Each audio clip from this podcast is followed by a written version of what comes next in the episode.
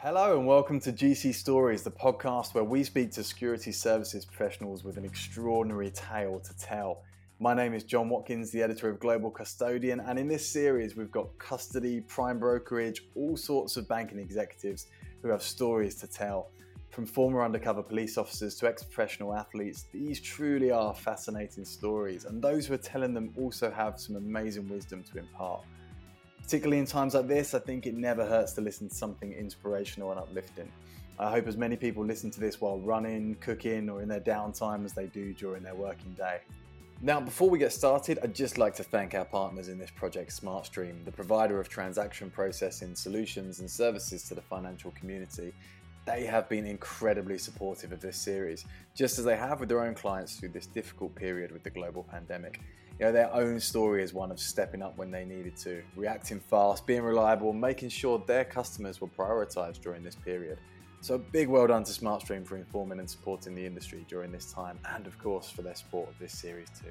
On today's episode, we have Andrew Pitts Tucker, now Managing Director at Apex ESG Ratings and Advisory, who after 25 years in financial services made the move of a lifetime out of the sector to focus on his passion for wildlife conservation in Africa through charities and work on the ground for three years, this is a tale of following your passion, your dreams, and making a real difference. From face offs with poachers to applying lessons learned from financial services to helping animals, Andrew takes us on his journey and provides some advice for anyone with a similar dream of following their passion mid career. And now to the episode. We hope you enjoy our conversation with Andrew Pitts Tucker. Andrew Pitts Tucker, welcome to the podcast. Thanks, John. Pleasure to be here. Um, I hope I can keep uh, some of your audience interested. I'm absolutely sure you will do. And uh, Andy, I'm, on that note, I'm I'm so excited for you to tell your story today. And, and this all stemmed from uh, a chat we were having about ESG recently, which is a huge topic, as you know, for the industry. Uh, and then you kind of casually dropped in your background of working in Africa on these, uh, quite frankly, incredible projects. And I think it became abundantly clear that your story is, is one worth telling, and it, it seems to be one of following your passion. And, and thankfully for the, the rest of the world, that passion has got wider benefits for you know, the, the, like I said, the world and wildlife in Africa, which is uh, a, a, great combination.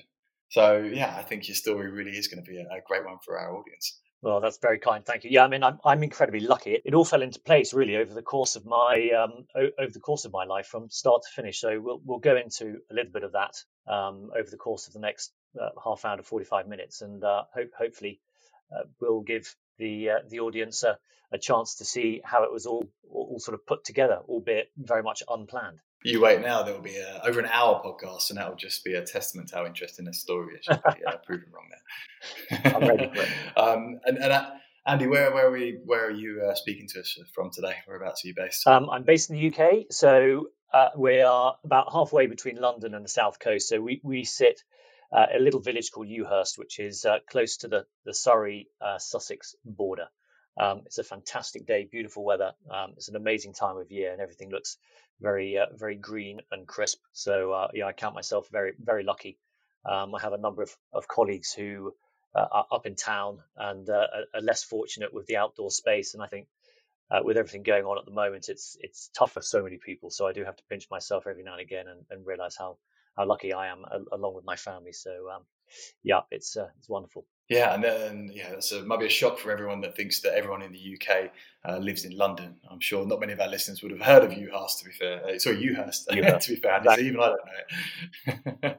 Uh, it's a great spot. Well, look, um, Andy, let's let's get into it. Um, you know, like I said, uh, the this story is, is kind of one uh, of you following your, your passion. So can I just ask myself, start by asking, you know, where did it come from? Where did this interest in uh, African wildlife and conservation, where did, where did it stem from? If we can go back bit, uh, in time a little bit here. Sure. Uh, well, we, we have to go back many years. I'm, I'm, uh, I'm nudging on 50. Uh, but if I rewind the clock almost 50 years, I was very lucky in upbringing and I was brought up uh, on a farm on the top of Exmoor uh, down in southwest. A fantastic farm backed out uh, onto the moorland. And really, we were we were surrounded by the wilderness. We were surrounded by wildlife, and I think it sort of became just part of me. There was little knowledge of Africa at this point, and in fact, Africa hadn't featured in in um, in any of my my family's history. Uh, and it wasn't really until I was about 15 years old, and a great friend from school invited me to this country called Zimbabwe, which I'd barely heard of. Uh, and I leapt at the chance. I was always very, very envious when I was at school uh, of all these uh, children who were heading off at the end of term back to these wonderfully exotic named places like Hong Kong and Zimbabwe and Kenya. Um, and I was tooting back to the farm, which was about four miles away, albeit also fantastic and I just had this sort of deep down desire to to see what some of these places were like. So so when my uh, my my buddy um, offered me the chance to go to Zimbabwe, I spoke to my parents, and they were uh, incredibly supportive and said, you know, go go do it. Um, and so I went off to Zimbabwe for about three weeks, and while we were there, my my eyes were were just massively opened to to Africa. We would go around a lot of the national parks in Zimbabwe um, I saw all the, the major wildlife. I had my sort of my first uh, elephant, rhino, lion encounters uh, while over there. Um, and because we were driving around, we were going through the villages, we were seeing the, the communities, we were seeing the colors, the noises, the smells. I, it, it, just it just got under my skin. It's, a, it's quite a cliche, and you can speak to a lot of people um, who have had a similar experience with regards to Africa. Uh, but it, was really at that point that I decided that my life was, in some shape or form, always going to be involved with Africa. Uh, when I left school a, a few years later, um, I spent a year there traveling around with a, with a couple of buddies. Um, and again, we, we traveled from, um, from Kenya down through Tanzania, all the way down to South Africa, and then up through Namibia. We, we just had some fabulous experiences. Um, people, wildlife, um, landscapes. And so it, it was really over the course of those years that I think uh, the passion for Africa and its wildlife got sort of drilled into me. Um, and it never really went away. Um, I, I, parked it on occasions while I focused on my career, but uh, it was certainly in the early years really that uh, it, it got under my skin. So the interest was established there. At what point did you see, okay, there's some things here that need to be changed for the better?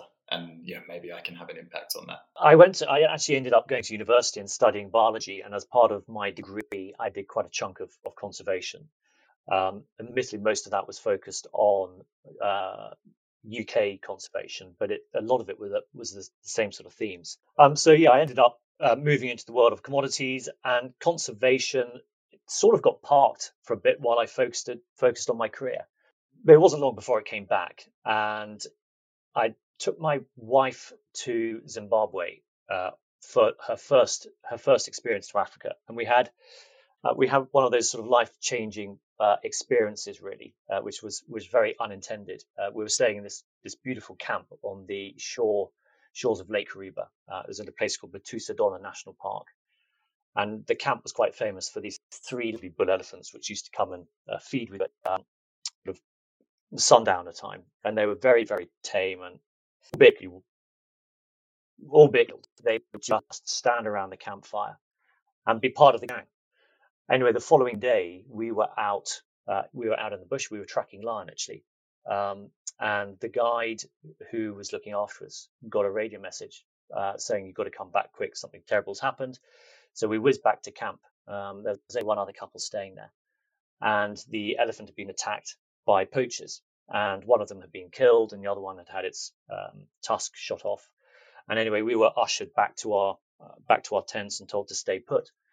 And as the uh, as the afternoon and evening unravelled, so the story sort of came out. Um, and eventually, the guy who was looking after us said, "Look, guys, we've we've had this huge issue. It's very sad. You are your your guests here, your clients. You you shouldn't be exposed to this." And I said, "Well, look, we are exposed to it. What do you want us to do about it?"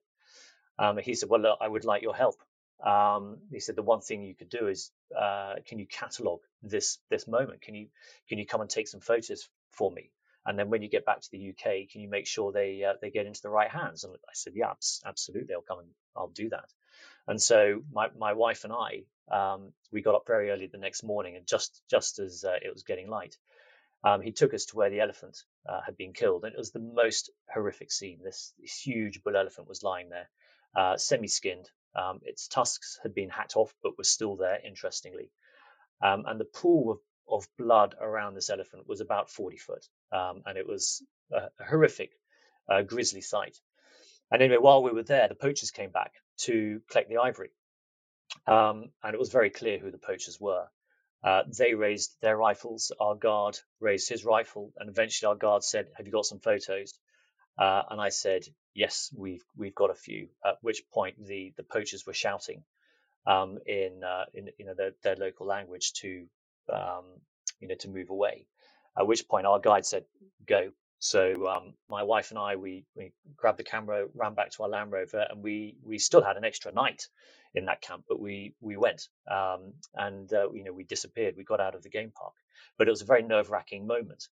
Um, and anyway, he subsequently got in touch with us, and we we provided those photos to some authorities in the UK, um, who were were using them to build up a bit of a um, a bit of a picture as to what was going on in Zimbabwe at the time. Um, it was in the it was in the Mugabe era, um, and he was basically um, enabling his park wardens to go and uh, collect ivory in order to fund, I think, uh, what you'd call um, uh, sort of non-legal uh, activities overseas. So it was it was a very very interesting time, and it it, it really hit home um, as to uh, what was going on in Africa and, uh, and, and how dangerous the place was, uh, but also how the wildlife was was massively at threat.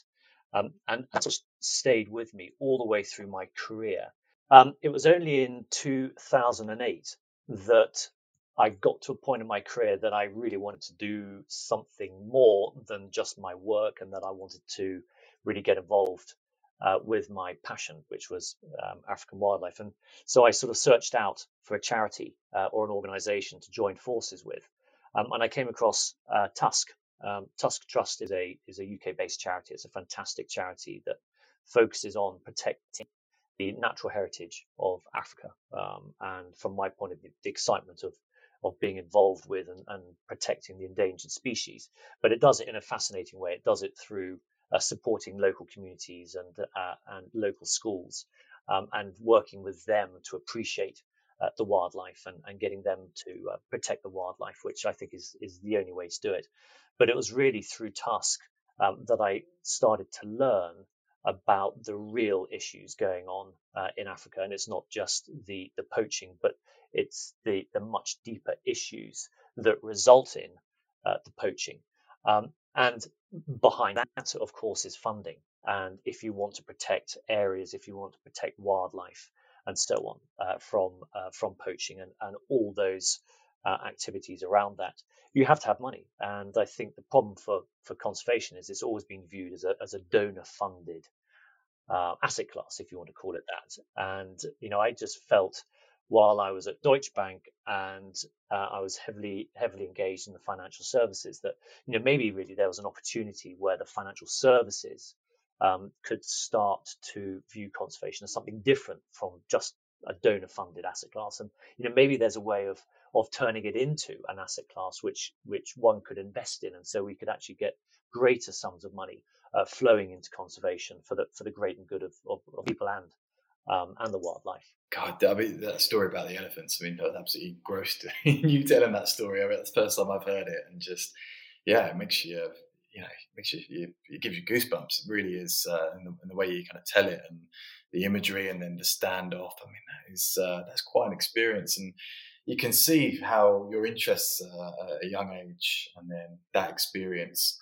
Uh, you know, shaped uh, what you would go on to do in the, in the future, and I think this is why this is why I'm really happy we're, doing this podcast because you know we all uh, you know, communicate with each other and, and network in, in, a business sense, but then behind people are all these incredible experiences and stories that uh, you know might get told uh, occasionally, but to tell it to a wider audience is is great, and I'm, I'm, really glad we're doing doing that here. So Andy, I, guess I go to that moment that you talked about. Okay, I'm on the board of, of Tusk, and now um, maybe there's a, a, another step and something else I can do. So was there uh, kind of switch moment where you decided to, to um, you know leave financial services and do something full time? Was was there a, um, a moment where it happened, or if there wasn't, if you can't pinpoint that exact moment, how did the transition happen over uh, over you know months or years?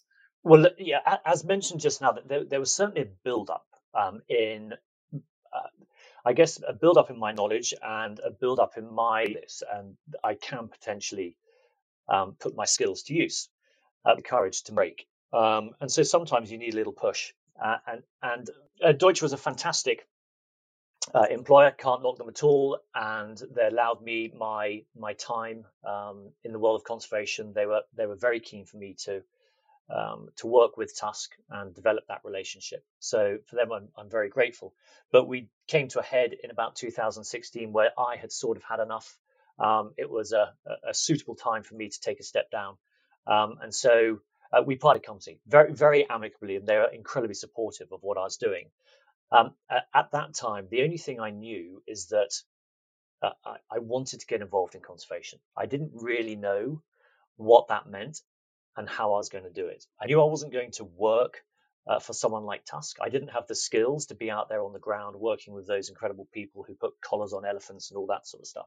You know, I didn't have that uh, that sort of experience. In fact, I had no experience in conservation whatsoever. My only experience was in in the financial um, financial markets, of which I've been involved in for nearly 25 years. So, um, we it, yeah that it it was an interesting time. It was quite nerve wracking, but also incredibly exciting that I was sort of about to get into this um, into this new world, and uh, I had no idea where it was going to take me. I would say it was a build up um, over the course of a few years, and then ultimately uh, when that little push came, which everyone needs in life sometimes, it just took me to that point where I it, it allowed me to make my decision.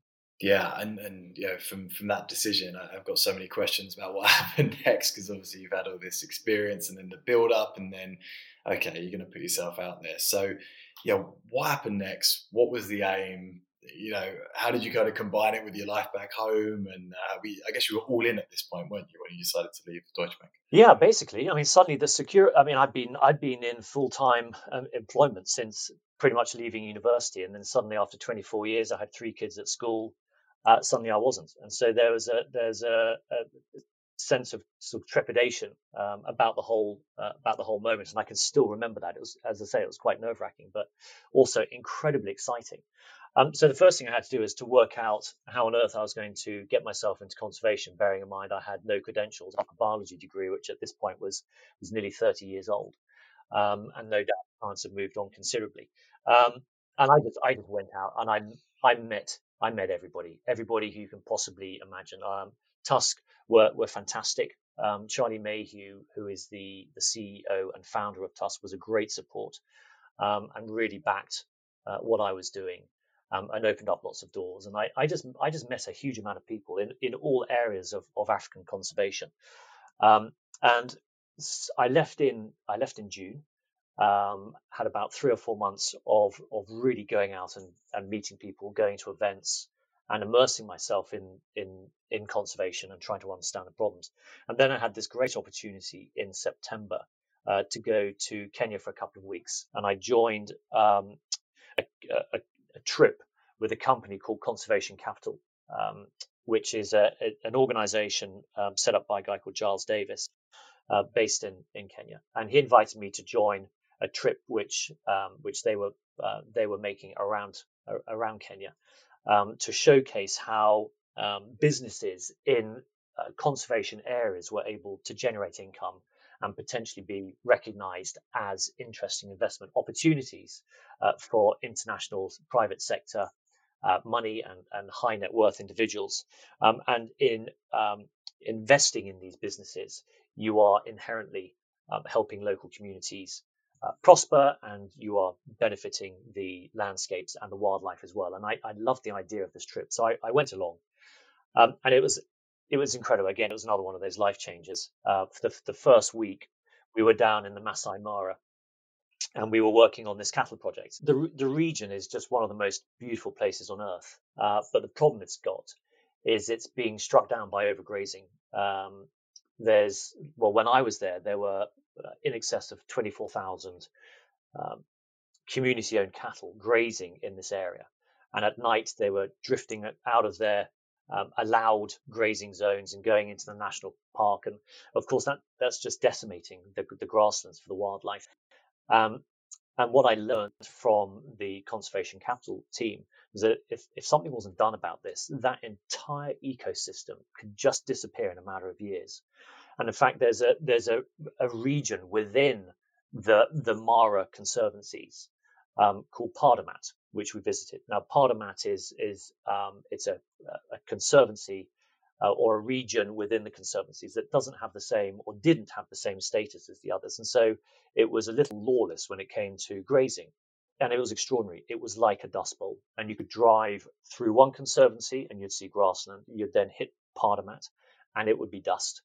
And it was just, it was a horrifying, horrifying sight. And it made it made me really understand that you know, if this is what time should become in a matter of years, that would be an, an incredible failure um, of of all of us. And so we worked with the owners of the of the cattle, uh, the herdsmen, uh, the elders from from the various uh, villages and conservancies, and we ran a couple of workshops about how they could start to think about their herds um, as businesses, and you know maybe uh, with the right sort of breeding, i.e., bringing new um, new types of um, uh, of cattle uh, breed into the mix, you could increase the size of your cattle. You could reduce the herd size. You could make your marketing. You can make your business more efficient, and actually, you could make more money, even though you were decreasing uh, the size of your herds significantly. Um, and this was a tough thing because actually, cattle is is is a an incredible passion and in some cases religion to a lot of communities. So it's not just a case of um, yeah, this is this is business. It's so much more than business to to a lot of communities. But you know, it was it was a fascinating discussion, and it made me realise that actually I, there was a way that I could apply some of my business credentials and acumen uh, to some of these some of these problems because um, where there is just a business issue and it's about how to market that, it's about how to take your product to market. Have you got the ability to uh, to, to take it international and, and so on. And I, you know, I had the ability to help and uh, in those sort of areas. Um, so that was a that was an incredible moment for me actually, and it I, I, think that was one of the cementing points that I realised that I could actually put my my financial knowledge um, to some form of use, uh, working with um, local communities, protected areas, wildlife conservancies, um, in, in in helping them recognise themselves as business opportunities. Yeah, there's there's an element of uh, destiny there, isn't there, really, Andy? If, if you kind of buy into it and believe that. You know, I, have also often thought about how I ended up in this situation, and and it, my my life has been incredibly unplanned. I've I've sort of got to a junction and thought which feels right, left or right, and I've I've taken that route. Um, this this passion has definitely taken me in a direction, and then and then doors have just opened up because there is an inherent need for help, support, uh, from from passionate people. Um, um, but I think most importantly, it's passionate people who've also got something to offer, uh, and and that was I think that's absolutely crucial. You can be involved in conservation. You don't have to be a conservation expert. You can have a skill set and something. You can be a lawyer. And if you're prepared to go and help these organizations with your legal hat on, you know, you can do something incredibly powerful in the world of, uh, of conservation by being a lawyer. So I think for you know, there's a lot of people out there, um, a lot of the younger generation who are desperately keen to get involved in this world of conservation or protecting the environment. And you know, I, I, I often say to them, go and learn your trade. It doesn't have to be in conservation. Uh, there's very few who are lucky enough to to kick off life in conservation and stay with that all the way through. But go and learn your trade. Go and become that accountant. Be that lawyer. Learn it, and then you've actually got something you can take into the world of conservation to make it a better place. And, and do people, and we're going to come on to this uh, uh, later, how you kind of took some time out and then returned to the industry, but is it something people can help with on a part time basis as well as you know, you know, quitting their job and, and going and, and, doing it full time? I still do it now. So I, I, you mentioned that I've, I've, I've gone back to financial services. Um, I guess for the record, I don't, I necessarily view it as going back. I view it as the, the next stage in the uh, the evolving world of w- what is my life, if that makes sense. But yeah, it's you know it's it's it's interesting. I I don't view um, I don't view the, the leap that I have taken out of the financial world into the world of conservation, and then how that's taken um, how that's taken a turn, and I've sort of ended uh, up back in that in the financial services, but still focusing on my passion. Again, it, it, it goes back to what I was saying earlier. Uh, taking that left or right turn, nothing was planned. I've ended up back here, but sort of doing what I want to do. I'm still living my passion, and I'm I'm, I'm living that moment. Well, look, this is. Uh, I think it's just a really great message for anyone considering, even if it's not uh, conservation, it could be uh, any kind of passion that, that the two things co- can kind of coexist, and, and you can even integrate them to uh, as well at, at, some point. So let's um let's go back to that that timeline then. So yeah, you've gone out there, you've had these experiences, and, you couple of uh, the, the, weeks in Kenya. What was what was what was your next move, um, and what did you learn from that initial work? What what well, I think the main thing I learned that there was a gap. Uh, there was a gap between conservation projects on the ground uh, and uh, and funding, um, and that funding gap was what I felt I could help with. Um, as mentioned, I think the general view is that conservation is a donor-funded area. Um, I became quite focused on trying to develop uh, a new asset class in the form of conservation and I certainly wasn't alone.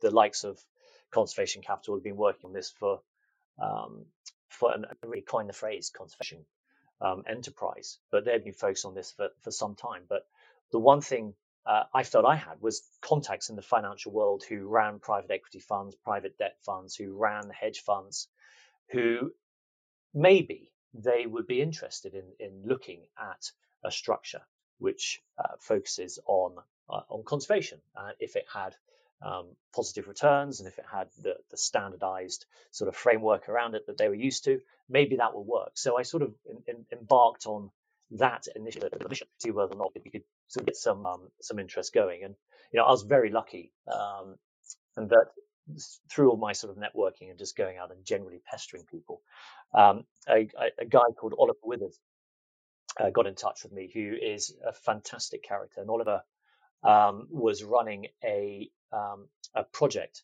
uh, called the Rhino Impact uh, Bond uh, project. And, and what he was doing, he was being funded by various entities.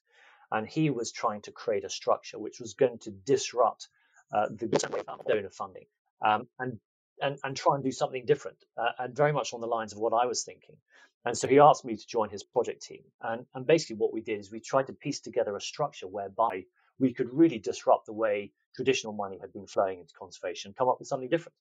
Um, and the idea was was relatively straightforward. It was the idea was to issue a bond. Um, by issuing a bond, um, the private sector, traditional private sector uh, bond buyers would um, would buy a um, you know piece of that bond, um, and with that money, we would put it directly to work in protecting the species. And in this instance, as it says in the title, it was rhino. Um, the reason why we went for rhino is because they're very um, the the um, we have very clear science on rhino. We know how many there are. Uh, we know where they are. Probably any other any other species. Because the idea was we would go and uh, we'd set up a, a vehicle. Uh, we'd issue a bond. Uh, with cash that we raised, we would go out and we would increase very specific populations of rhino. So that would be those would be the KPIs. Have we increased um, the number of rhino? Have we reduced the number of poaching incidents? Um, and then if all those answers were um, were positive, uh, the the uh, bond owners would get uh, a coupon. They'd also get their money back. Um, now, where does that money come from? You may ask, because if you're investing in conservation, uh, it doesn't inherently make money. So the idea was you would have an outcomes sponsor um, that could be one of the the big uh, World Bank or one of the big sort of uh, huge national organizations um, who historically put money every year into various forms of conservation um, and then hope that the projects work um, and that there's positive outcomes. So the idea here is that the private sector, by buying the bond, is actually funding the work and taking the project risk. And only once that has proven to be successful and you've seen the increase in rhino does that entity that has historically funded, um, does that entity then pay out as the outcomes payer and make good uh, the notional um, and the coupons uh, to the uh, to the bond buyers? So it was a really interesting project, and for me, it was absolutely fascinating because I was thinking my with my financial head, uh, but I was also uh, engaged with the most incredible rhino scientists on this planet because we obviously had to build the credentials around this. And you can't just take people's money and, and not have an incredibly rigorous way of spending it. And so these rhino scientists were putting together all the models and were looking at all, looking for all the locations of where uh, the prime sites were across Africa to to put this money to work. So that that was that was probably the the first consultancy uh, role that I took on. And it was as a result of that that I ended up setting up a PT Conservation, which was sort of me and me and myself alone um, as my my consultancy. Um, but decided to sort of push myself out there um, and start to do more of this. Yeah, it's also interesting. I, I was going to ask, how do you wish you'd done this sooner? But uh, what your story has told us is that almost every you know, step of your life and every experience you had in, in financial services kind of equipped you with the skills to be able to do this great work uh, later on. So um, I guess yeah, it was it was the perfect time, wasn't it, uh, for you? And, and, and obviously we talked a, a bit about the um, yeah the work you were doing there. Uh, was there that yeah you were saying about um, you know, when you were younger that the, the passion developed? Was was that kind of bond with with Africa and the people and the wildlife also kind of developing at the same time as you were out there? I mean, the main the main reason why is because I was I, I was engaging with uh, the the people, the local communities, the wildlife experts in a different way. I was I was suddenly working with them. And when you go out there, I, I was I was very lucky in, in my early uh, sort of early days of engagement with uh, with the charity Tusk. Um, I went out on, on various trips um, with with the charity with with Charlie Mayhew, and we visited um, organisations. But I was visiting as a as a donor, uh, and uh, you are viewed uh, like a guest. You're treated like a guest, and so you, you although you get to see some of the things which are hap- which are happening behind the scenes, you probably don't get to see all of them. Um, whereas when you're going out there and you can say, "Yeah, I'm PT conservation, and this is what I do," you become part of that team, and you're you're sitting around a table and you're discussing the real issues, and you're seeing reports of when the bullets flew, you're seeing reports of um, a, he got shot two weeks ago. He's just coming out of hospital. He's recovering, um, and so you you suddenly, I don't know, you just build up a, a, a, different level of bonding with some of these characters, and, and you get to hear the real stories, um, and um, and the, the, levels of respect suddenly go up uh, massively because you realise you're, you're dealing with people who are who are you know they're putting themselves in the firing line to to protect natural uh, natural heritage. So without a doubt, your relationships change um, with these guys, um, and you know men and women, and, and you know they're fantastic people. Yeah, I mean, it essentially sounds like, like a war out there, doesn't it? Yeah, it it certainly is at times. There's different different uh, different times and different places. It's uh, it's horrific, and I, I, don't think that's fully recognised yet. I mean, you have you have the likes of, of Prince William who are huge champions in, in this whole area, but you know the, the Rangers really are the protectors of our planet. They're they're the guys out there. Um, you know, the, the, the, men and women are putting themselves out there 24 hours a day to our planet. Uh, they do it. They do a huge amount. So what? Uh um, I mean, you, you, mentioned a lot of kind of uh, eye-opening moments already, uh, and, and, especially in those kind of initial visits. Um, during your time uh, after setting up PT con- Conservation, is there any other kind of standout experiences as, uh, that, that you would like to share with us today? If you are able to live your passion as I did for those three years, I was incredibly lucky and had some fantastic trips. Um, I guess one moment which was which was a bit of a standout for me, and I, I can't I can't tell you that I learnt uh, lessons and things from it, but it was one of those wonderful moments and one of those dreams that I always wanted to um, uh, to sort of live. Um, and I was down in a place called Save Valley, which is down in southeast uh, Zimbabwe, and I was on a on a trip with Tusk actually with Charlie Mayhew, um, and we were we were with the um, we were with the rangers um, uh, chatting about, chatting about the wildlife, and he said, "Well, look, tomorrow I'm going to go and uh, I need to go and track some uh, track our wild dog and our rhino, and we need to go out with the radio monitors and see if we can find them. Uh, would you like to come?" And I said, "Well, I, you know, for me that was an absolute dream." Um, what I wasn't quite prepared for um, when he said, "Okay, well, I'll, I'll, come and pick you up at sort of 4:30 in the morning, just before it gets light." Uh, I wasn't quite prepared for the fact that we were going to go out on a microlight um, and I was basically going to be sitting uh, on an engine holding a radio transmitter for a couple of hours. um, and, uh, and and literally, we turned up this little dirt strip, and there was a microlight.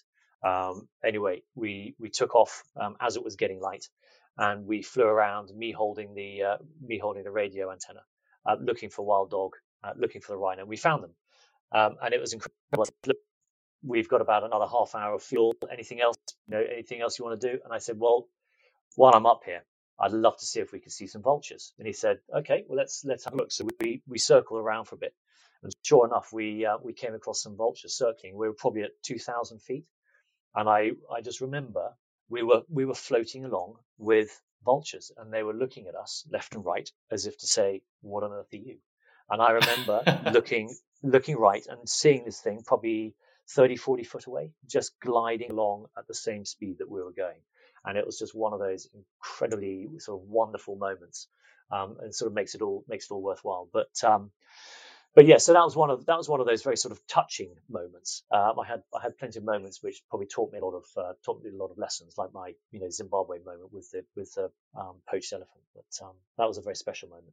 No, incredible, and uh, yeah, it must have been so many stories and, and, experiences. I just thought I'd ask for that one, and uh, yeah, certainly a, a, a moment where you're at one with nature there yeah, that was great. What is uh, what did people back home and ex colleagues say? Uh, obviously, they, they knew you'd made the transition, but uh, but over those years, I mean, what, what did people say about the work you were doing and, and, and, that kind of life you were living?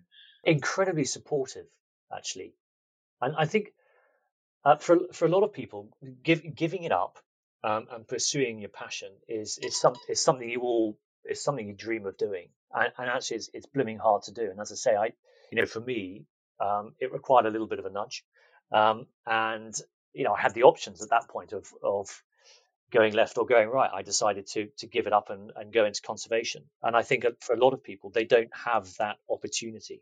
Um, I think for a lot of people, uh, the strength of the passion might not be there, uh, but also that little nudge uh, at, at, the perfect time um, is something that is not often there. And you know, it's so easy to get. Uh, I, use the word stuck. I don't really mean that, but it, it get stuck a career path. And before you know it, you're 25, 30, 40 years into it, which is no bad thing at all. Um, but I guess for me, um, because this moment happened around 25 years, I was incredibly lucky. And I think people were, I think people were very envious about about the fact that I was um, I was able to do it for for all the various reasons and uh, were incredibly supportive and very, very keen to know what I was doing. Always wanted to hear the stories. I'm sure I bore the socks off my with with my tales of um, uh, tales of Africa when we sit around a dinner party. And I, I, was actually very careful about not always talking about it. But the problem was when people say, "So what did you, what did you do last week?" and you say, "Well, I was actually in Namibia uh, tracking rhinos through that." Uh, suddenly, the whole the whole table stops and they want to hear it, and you sort of think, "Oh God, here we go again."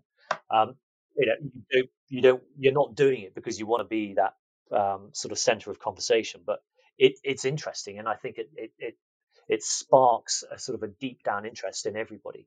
And so, yeah, my my my friends, family were all incredibly supportive um, of the of the whole thing. Actually, yeah, I, am sure the trips to Africa beat uh, you know weekend visits to garden centres in terms of uh, dinner dinner party stories. So I'm sure they were they were lucky to be around and enjoy the insights. Uh, um, now, Andrew, I, am kind of going to uh, transition, and like you said, it was not so much going back into financial services. It was kind of, uh, you know, the whole journey has been linked in some ways. And uh, I found it quite funny that you were working with these uh, apex predators over in uh, in Africa, and now your current role comes from a company called Apex Group, which I'm sure a lot of our listeners are familiar with. So, how did that transition happen? Well, it's interesting um, I, I, was doing some uh, PT conservation was very much up and running, and I was doing consultancy work in Africa. Um, and a gentleman called Peter Hughes got in touch with me, who I'd met uh, via a friend many years ago. Um, he got in touch with me and said, um, "I'd like to talk about some conservation work uh, in Africa." And so I, this was at a point that I was uh, I wasn't turning down any meetings, and I, I, I leapt at it. And I went and met Peter up in London. He said, "This is what I want to do." Um, and in a nutshell, it was um, a conservation uh, project somewhere in Africa. Uh, he's very passionate about the environment and, in particular, uh, African conservation. And um, we we were we were quite like-minded in that sense. And so he asked me if I would if I would do some work for him. And so I, I consulted and I helped him sort of home in on um, the part of Africa which would which would suit uh, his project. He was really passionate about uh, cheetah and, and rhino. And ultimately found uh, an area of land which he was able to engage with, uh, which is a fantastic um, area in South Africa called um, the Lapalala Wilderness. And over the course of a couple of years, um, Peter built a lodge uh, which is open to the public. Um, and the idea is that you go and stay there and you get an incredibly um, uh, focused uh, holiday, a focused holiday on on the wildlife that's there. Um, you engage with the environmentalists and the conservationists, and it's it's in, it's incredibly involved. Um, all the profits from uh, from staying at the lodge go back into the uh, the conservancy, um, to the communities and to wildlife research. And I, I, just love the whole idea about what he wanted to do. So I worked with him. I was very lucky. I worked with him for a couple of years in developing this whole project. And at the end of it, he said, "So what are you doing now?" And I said, "Well, I'd love to do you know more of this. This is this is what it's all about. It's about bringing private sector money into conservation, establishing businesses which help communities and um, wildlife and, and so on." Um, he said, "Well, I've got this idea." He said, "This is this is great, but you know, we're helping out one little area. Um, I run this company called Apex, which is a substantial financial services company. I want to set up an entity within it, um, uh, and I want to set up an, an, ESG rating product. The idea being that uh, it'll it'll help investors um, collect data, uh, rate that data, and all the, this is all ESG, so environmental, social, and governance data." um, on their underlying uh, portfolios. And we decided he, he had decided to focus on um, the private uh, the private market world. So the idea was investors in private companies uh, could use this tool to to collect the ESG data on those underlying companies um, in order to learn how those private companies were doing um, in their move towards um, you know helping people and planet. And by collecting that data, it would allow the investors to, to, to make much clearer decisions with regards their engagement with those companies to make them better companies. And so I, I love the whole idea of this, that, um, that I could sort of, I could take uh, my, my 24 odd years, 25 years of, of financial market knowledge, um, combined with my my sort of last three, four, five, six years, whatever we call it, of environmental and conservation knowledge, and potentially package this all up um, and provide a, a, service to help the broad uh, sector of financial services um, in its in its um, attempts to do its part in protecting the planet and, and, making it a better place for people as well. And so um, I just had I thought about it for probably no more than a weekend, and I said, yeah, let's do it. So um, um, you know, a month or so later, there I was working at uh, working at Apex, setting up Apex ESG ratings yeah, it seems like a fitting uh, fitting into that that that chapter. Uh, and and leading on from what you just said there, you used the word I think responsibility. Do you think the financial services world, and, and I know they kind of have adopted this now, but do you see them having this responsibility to to make the world a better place? And are you seeing it? Uh, the answer is yes, and the answer is yes. They have a huge responsibility, and as you say, um, they are they are you know significantly embarking on this um, uh, on this journey at the moment. Um, it's been led from you know right from the top. So uh, y- yes, they have a huge responsibility, and and they are beginning to play their part significantly. Um, and you know what we're doing within Apex as a financial services provider is a is a small part in that whole in that whole movement. So yes, they they most definitely have a responsibility, and we're we're definitely seeing um, progress. I mean the the investor uh, investment managers now they are all talking about ESG. Uh, you there's not many conferences you go to where ESG is no longer a topic, and it's I, you know I like to think it's for the right reasons. It's it's it's not just about collecting data so I can show my uh, my investor that I'm doing the right thing. It's collecting data so I can actually make better and more informed decisions um, with regards my investments to make them better for people and planet. Uh, and I think, look, it's been, it's been driven by it's been being driven by us. We, you know, ultimately, we're the people who invest money into um, pension funds and um, in, insurance, uh, for example. Uh, we want to make money, but we also don't want to. The movement is only picking up in pace.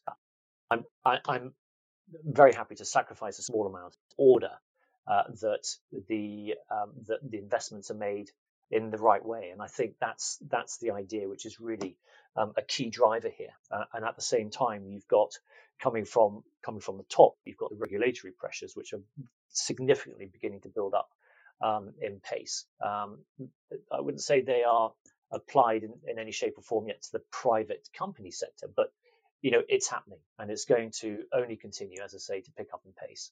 Um, and so, yeah, it's um, the, the, responsibility is is well known, and uh, and I'd say that the, the pace is is only picking up. Yeah, certainly a trend we can we can see, and uh, obviously Andrew, we uh, Andy, we uh, we did we chatted about this for uh, for a feature that's coming out in Global Custodian's uh, Summer Magazine. So for, for a bit more information and update on uh, on the ESG scene at, the moment, our, our, listeners can check that out. Um, I'm gonna I'm gonna wrap this up by asking three questions that we're going to ask to every guest on on this series. So I'll start off with who from within your working life in financial services has inspired you? Cool, that's, that's a really good question. Um, there's two characters really. Uh, when I left university and I knew I wanted to um, sort of get into the city, uh, a great friend of mine, his his father, Mike Davis, he was running the Africa division for a company called Cargill. Um, I'd met Mike obviously quite a few times when I went and stayed with my my buddy Lloyd, and uh, Mike was sort of everything that I felt you needed to be if you wanted to be a successful businessman. Um, he was, uh, you know, he was passionate about Africa. Um, he was focused on his job. He was a, he was immaculate, and I just thought I, I, I want to be what he is. Um, and actually, very kindly, he then introduced me um, to another gentleman called David who ran a particular entity uh, within Cargill, um, who I went and had a job interview for. Um, and I got the job. And my, my interview consisted of an hour. And I think we talked about Africa for about 55 minutes of it. Um, and we just we we struck a chord. But David pierce was a he was a great character, uh, very inspirational. Um, you know, my career path all the way through to Deutsche Bank um, was uh, was in some shape or form involved with him. Uh, we also did a couple of trips to Africa. Uh, we climbed uh, Kilimanjaro uh, together. And actually, that was with Mike Davis and, and his son as well. We climbed Kilimanjaro together, and he just knew how to get the most out of everything. Um, I remember we we took kite. Uh, I doubt many people think about doing this, but we took kites up Kilimanjaro and we flew kites at the top of Kilimanjaro, and it was just one of those fabulous experiences. And he he seemed to he seemed to create so much enthusiasm and passion in everything he did. And I followed him through my uh, my eight years at at Cargill, and then I followed him to Deutsche Bank. Um, so yeah, between Mike Davis and, David Pearce, they they were definitely inspirational in my uh, um, in my sort of financial services uh, career. Where has inspiration from outside your professional life come from? Well, I think as as mentioned right at the beginning, being brought up on a farm um, on the, the, the wonderful um, area that is Exmoor National Park. You know, my parents, my brother, I, I, you know, I interacted with all of this with them. Um, throughout my life, they have been fantastically supportive. My brother's also in the in the financial markets, and so he he was a he was always a major source of inspiration as well. Um, but when it comes to wildlife, uh, African wildlife specifically, I think I have to give the gold medal to Charlie Mayhew, um, who's the founder of of Tusk and the and the current CEO. Um, he, he's an incredible character. He he effectively gave up his life to do the, the conservation full time, and I think that's that that's an incredible sacrifice. And you know what he's done with Tusk over the course of the last, um, well, it's it's it's about to have its 30th anniversary. Um, is quite incredible. And it started off as a, a small uh, passion of his, and now it's you know Tusk Trust is a incredibly well known charity. It's got um, uh, Prince William uh, leading the charge as um, as the royal patron. Uh, and he was the one who really uh, introduced me to so many of the fantastic things, but also the issues that that the um, the natural heritage of Africa is facing. So so Charlie, um, yeah, he was he was one of the big reasons why um, I I had the confidence, um, I suppose, to leave the, the financial markets and, and take a leap into the world of conservation. Yeah, and, and Andy, my final question is, uh, what's the biggest life lesson you've learned that you would like to pass on to others? I mean, for a lot of people who are starting out in life, don't you know you don't have to rush into doing um, exactly exactly what you think is the right thing to do. Um, be prepared to take a bit of a risk. It doesn't matter if you turn left when um, you know, maybe maybe turning right is is an easier path. And what what do I mean by that? I mean, although I said I although I said I, I wanted to go into the city, if someone had offered, if someone at the same time had offered me a job in uh, in Africa uh, working with Rhino, I probably would have leapt it. That wasn't there. I ended up going down this path of working in financial markets, which had at, in the early days nothing to do with Africa. Um, but I learned I learned my trade, and as I mentioned previously, you know, go and go and go and learn your trade. Don't don't rush um, trying to combine your passion uh, with your working life. I mean, it's taken me 20, 25 years. Um, and actually, uh, as you said, John, every single piece of my career has evolved in the next chapter. I know that sounds sort of obvious, but it's as a result of working at Deutsche Bank and getting involved with Tusk that I was able ultimately to leave and met all the contacts. It was only through leaving and getting involved in conservation that I met Peter Hughes and that my role at Apex, um, uh, you know, came came to surface. So, you know, I've sort of ended up going full circle, and I'm now actually uh, putting a bit of my um, my degree in biology and conservation to use, bizarrely. Um, so you know, I, I just think it's really important that people um, go and learn their trade. They don't have to don't have to rush life, um, and and also be truth for yourself. Don't don't try and be something different. I mean, I never I never tried to impress upon anybody that I was an expert in conservation. Um, I was very clear to people. I'm passionate about it. I've got zero credentials but I can do this, and and and then see what comes your way. Um, so I think a combination of all of that, if that makes sense. If I was going to uh, sit down and, and, and, talk to people who are who are trying to embark on um, a career path at the moment, um, you don't have to leap into it now.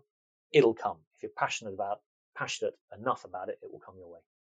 Yeah, fantastic insight there and words of wisdom, Andy. I, I really appreciate the, the com, uh, com, conversation. I, if I use conservation and conversation into uh, too many times next to each other, it's going to uh, result in a tongue twister. But um, so fantastic conversation about conservation today, and uh, you know, for anyone that like myself that wasn't uh, didn't know a lot about wildlife and conservation before this podcast, this has been a, a fantastic chat, um, an insight into, into that world and, and, what you did over there, but also some, like I said, some really great words of wisdom and, and, and life advice for anyone that's kind of got that real um, burning passion outside of, of, what they do and how you can kind of blend the two in, into something wonderful. So, um, Andy, you've been a, a great guest today. Um, it's, it's been an amazing story that you've told. Um, so, thanks very much for, for being on the show. It's, it's been a pleasure to have you as a guest. Not at all. Well, look, it's been it's been great to be here and share some of the stories. I I I, uh, I had to dig deep for some of those stories. It's been a reasonable amount of time before I uh, before I, I, I told them again. So um, thank you very much for some uh, bringing back some good memories. Well, you told them like it was just yesterday. Randy, and, and, just before we, we finish off, actually, is uh, if, if anyone wants to find out some more information uh, about Tusk or any of the other projects in Africa, is is there any uh, direction you could point them in? Well, look, there, I mean, there's a, there's a couple of things. Um, go and have a look at the Tusk uh, Tusk Trust uh, website. It's a fantastic website. It's got a lot of great information. Um, it'll um, it'll tell you um, quite a lot about some of the big issues facing um, African wildlife at the moment. Um, uh, or you know, get in, you can get in touch, in touch with me uh, via um, via Apex if it's if it's the Apex um, and the ESG rating side of things which you're interested in. So um, uh, yeah, but for, certainly for the wildlife, I'd go and have a look at the Tusk website, and uh, you can you can learn a lot from that. Fantastic. Well, again, Andy, thanks for being on the show today. Not at all. Thank you very much, John. Thanks for listening today, and thanks again to our sponsors SmartStream, who have supported us through this series, along with their clients, and even as I've discovered myself, frontline workers through donations they've made during this period. If you like what you've heard today, make sure you subscribe and keep an eye out each week for new episodes or listen in on globalcustodian.com. Thanks again.